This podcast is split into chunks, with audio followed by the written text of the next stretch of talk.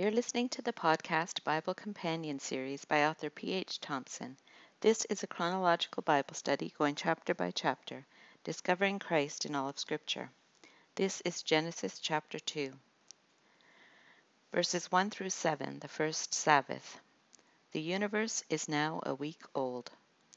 If I could choose to go back in time and witness anything, seeing the creation of the world would be one of the things I'd choose in addition to the crucifixion and resurrection of Jesus.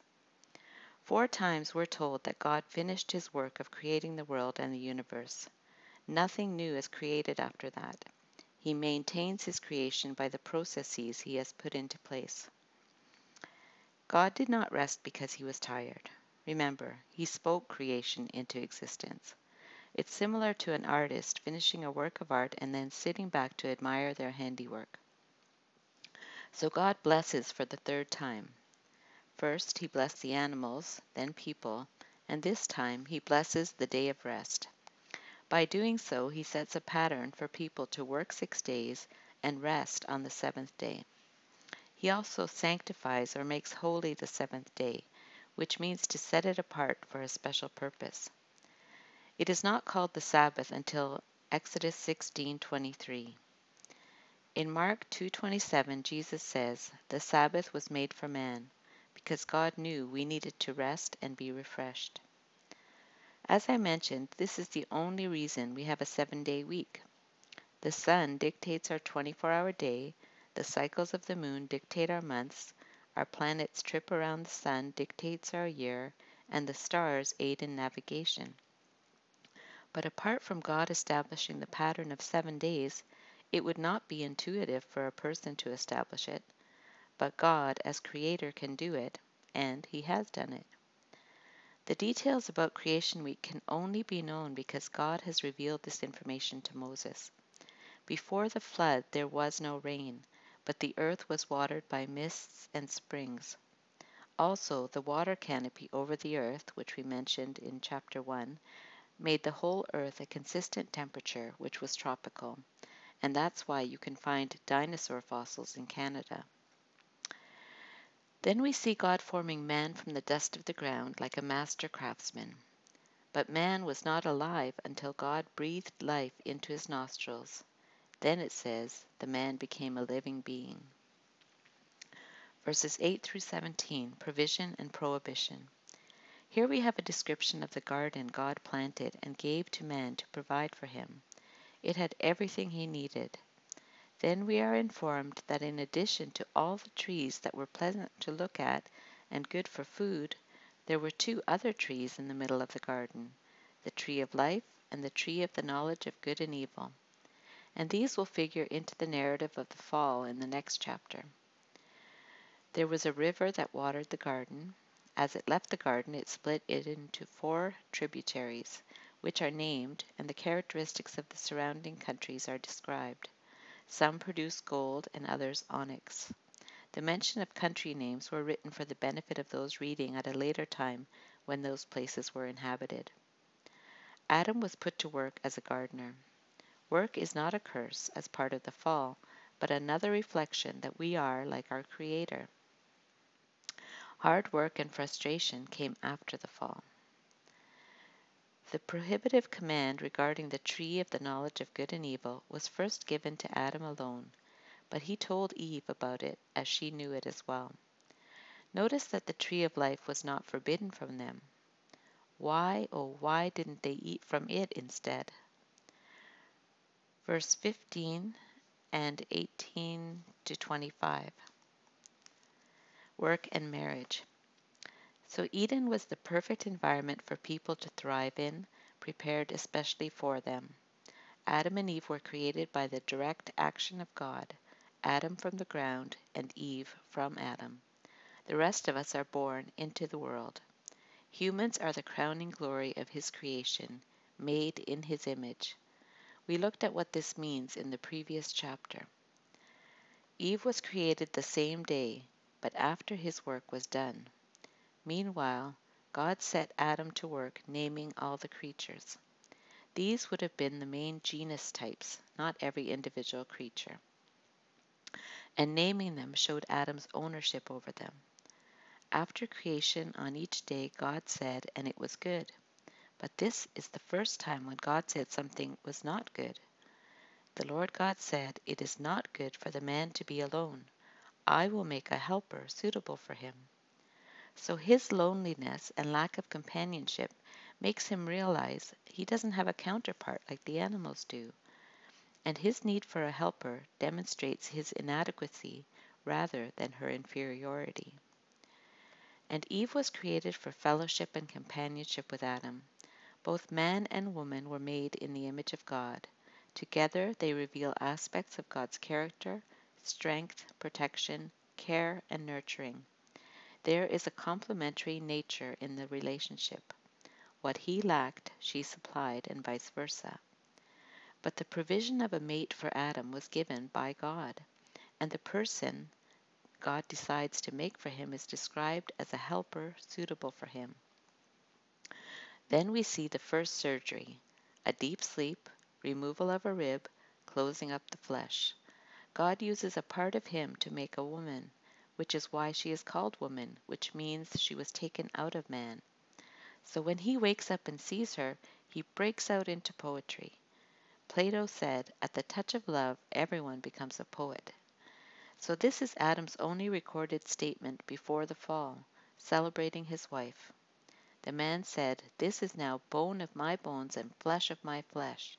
She shall be called woman, for she was taken out of man.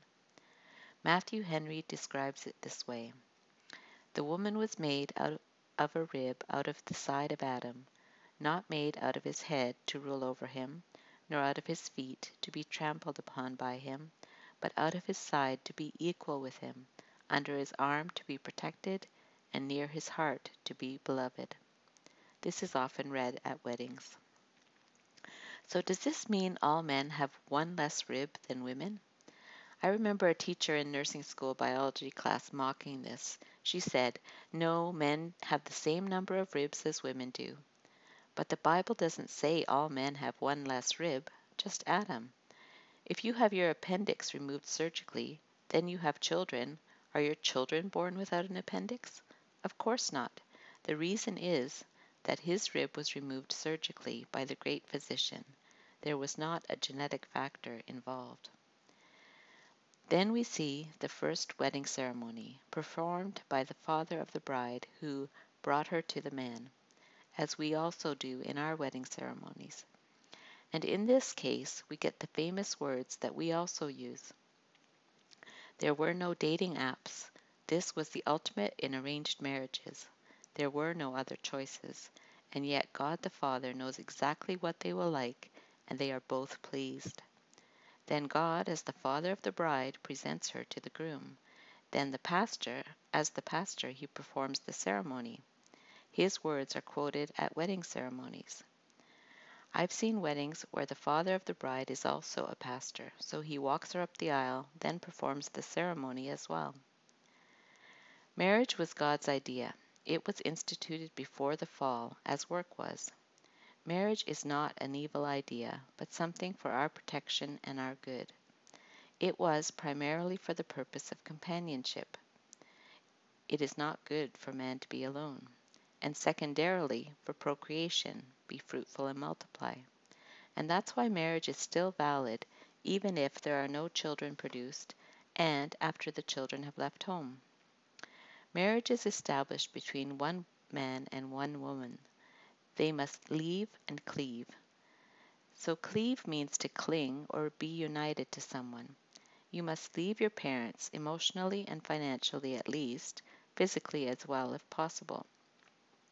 It is necessary to start a new family. They have new loyalties. to become one. This is intimacy. And marriage is meant to be exclusive, commitment to each other with no room for anyone else. Marriage pictures the covenant relationship between God and his people. In Ephesians 5:25 to 33, especially verse 32, Paul is speaking about marriage and says, This is a profound mystery but I am talking about Christ and the church. So they were to leave father and mother. Now Adam and Eve did not have parents to leave, but God gives the instruction for the benefit of future generations. And the verse, that is why a man leaves his father and mother and is united to his wife, and they become one flesh, follows Adam's statement about woman coming from man as the basis for the intimacy and exclusivity of marriage. The verse at the end of the chapter about their nakedness and lack of shame may seem out of place, but it links the pre fall condition with what follows. They were naked, but not ashamed. And this doesn't idealize nudity, but shows the contrast before and after the fall. Before sin entered the world, there was no need to hide from each other or from God. The fall caused loss of innocence and feelings of shame. In Scripture, nakedness is always a symbol of weakness, need, and humiliation. Also, remember, it's easier to be naked in a tropical setting than in Canada in December, since the pre flood world was tropical. Eve was an amazing woman.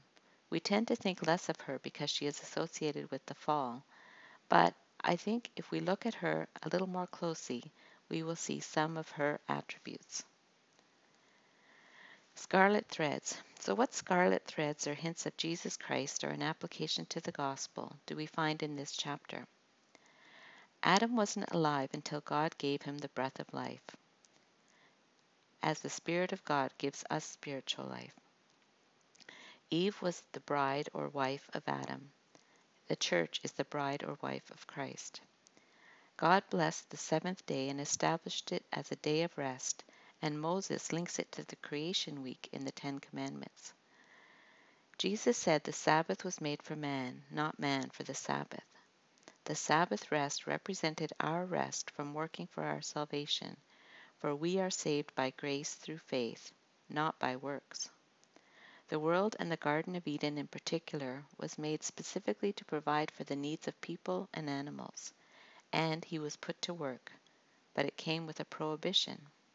When paradise is restored, we will have all our needs met, and we will serve him, and we will have access to the tree of life forbidden to our first parents. Marriage was by God's design between a man and a woman. Jesus referred back to the creation week as the authority and precedent that marriage is between a man and a woman, and therefore they should not divorce. You've been listening to the podcast Bible Companion series by author P.H. Thompson. If you enjoyed this podcast, please subscribe and comment, and continue listening for Genesis chapter 3. May God bless the study of His Word.